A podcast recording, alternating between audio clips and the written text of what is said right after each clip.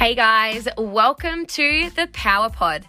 This podcast is here to encourage you to ditch the negativity and switch to a mindset of confidence, purpose, and most importantly, play.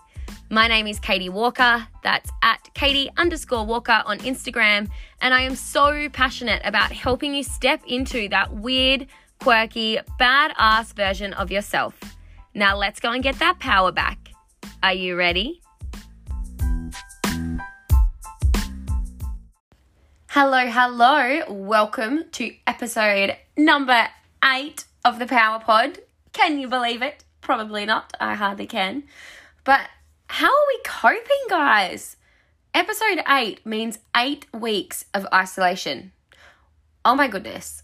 Like, what even is this time that we're living through right now? Are we doing okay? I'm feeling a little anxious if I if I'm totally honest about that kind of return to a bit of normality. Uh, I might talk about that a bit more next week, but today I want to talk about enthusiasm or having that zest for life. Like, seriously, can we please be enthusiastic about life when we start to go back to normal? A compliment that I get quite a bit is that I have a lot of energy. And it always stuns me a little bit because I think I'm just really enthusiastic about life. Like, literally anyone can have this feeling if they want it. And when I say enthusiastic, man, do I mean it. It's a bit of a running joke with my friends that I love everything because I cannot help myself. I love planes. I'll shriek as one flies overhead. Oh, I love trees like this when you look up between their leaves. I love this. I love that. And I don't do it to be annoying. Sorry, I know that that is a bonus most of the time. I genuinely love a lot of things. I love the simplicities in life, and it just puts me in a pretty great mood when I recognize them and when I help you recognize them too. And I mean, honestly, how many times do you see someone and ask how they're going or how their day is, and you hit with a not bad? Uh, um, what, what was that? Not bad? What does that even mean? Oh, you know, Katie, I'm not bad. I mean, I wouldn't say that I'm good though. I'm definitely not fantastic. But I'm mildly better than awful. I'm not bad. Um, what? It honestly just confuses me. I'm like, do you need a hug? Or is this you having a good day?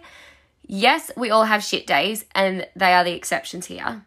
But if your life in general is not bad, is it really the life that you want for yourself? And I think sometimes we have a hard time deeming ourselves worthy of more, right?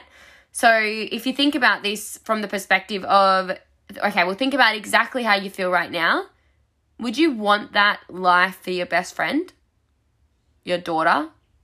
And not necessarily that life, because sometimes it's not the life that's the issue, it's our feelings around it. So, for instance, from the outside looking in, someone's life may seem pretty perfect, but if they have all these internal battles going on and they're super confused and they're feeling really lost and disconnected, no, I don't want that for anybody else. So why would I sit idly by and let that be my life and let that be my existence? It just doesn't make a lot of sense.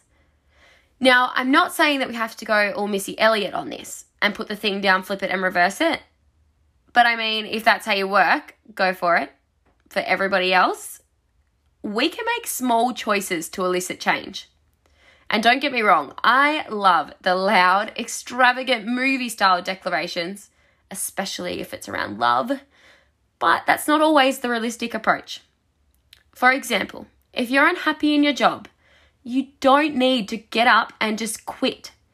Maybe you can start by scheduling a call with your boss to address some key areas that need changing for you to remain happy. Maybe you need a pay rise, or if possible, to work with different people. Just try asking first because you truly never know unless you put it out there into the universe. And it's the same deal for relationships. We can up and quit, or we can be mature enough to sit down and ask for what we want. Now, I'm not saying that it will match up or that it will work out, but I do know what doesn't work for any scenario is just sitting in it.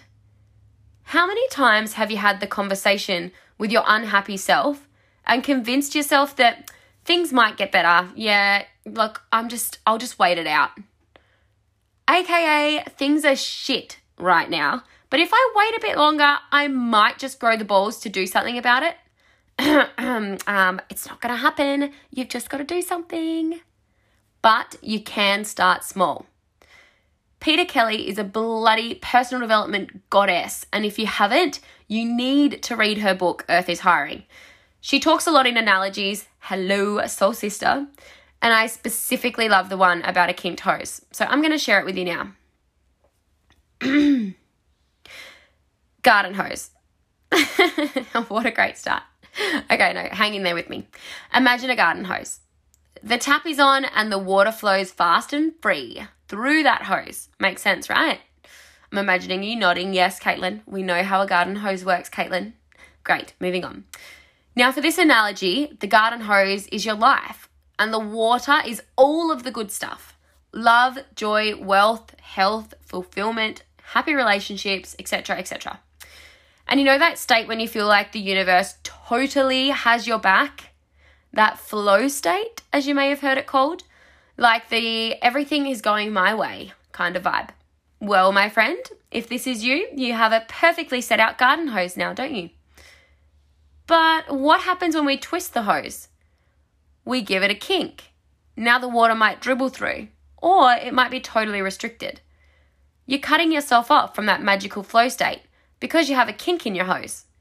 You have something or someone kinking the hose whether it's being unhappy in your job or your relationship or avoiding a particularly hard conversation that you know you have to have. It is a big old kink in that hose. So, how do you fix it? Well, it's revolutionary. Are you listening? You just unkink it. I can't tell you exactly how to do it because you already know how to do it.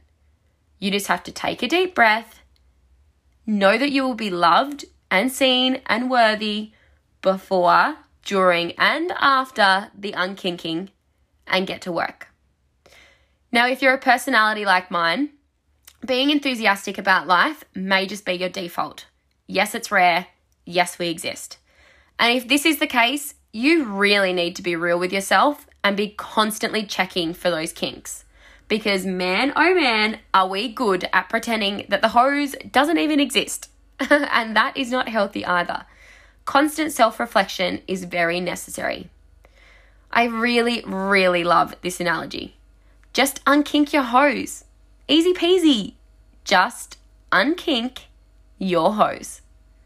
Once you're in the process of doing this, or once you have done it, it will be so much easier to be enthusiastic about life because you'll feel like you've switched off autopilot and you're in control again. I know it's corny, but you can literally change your entire life in an instant. You can shave your head, quit your job, declare your love for your crush, start a podcast, apply for university, drop out of university, literally anything. Just don't live on autopilot. What are you achieving existing like that? Stop existing and start bloody living. That is an order. Are you ready?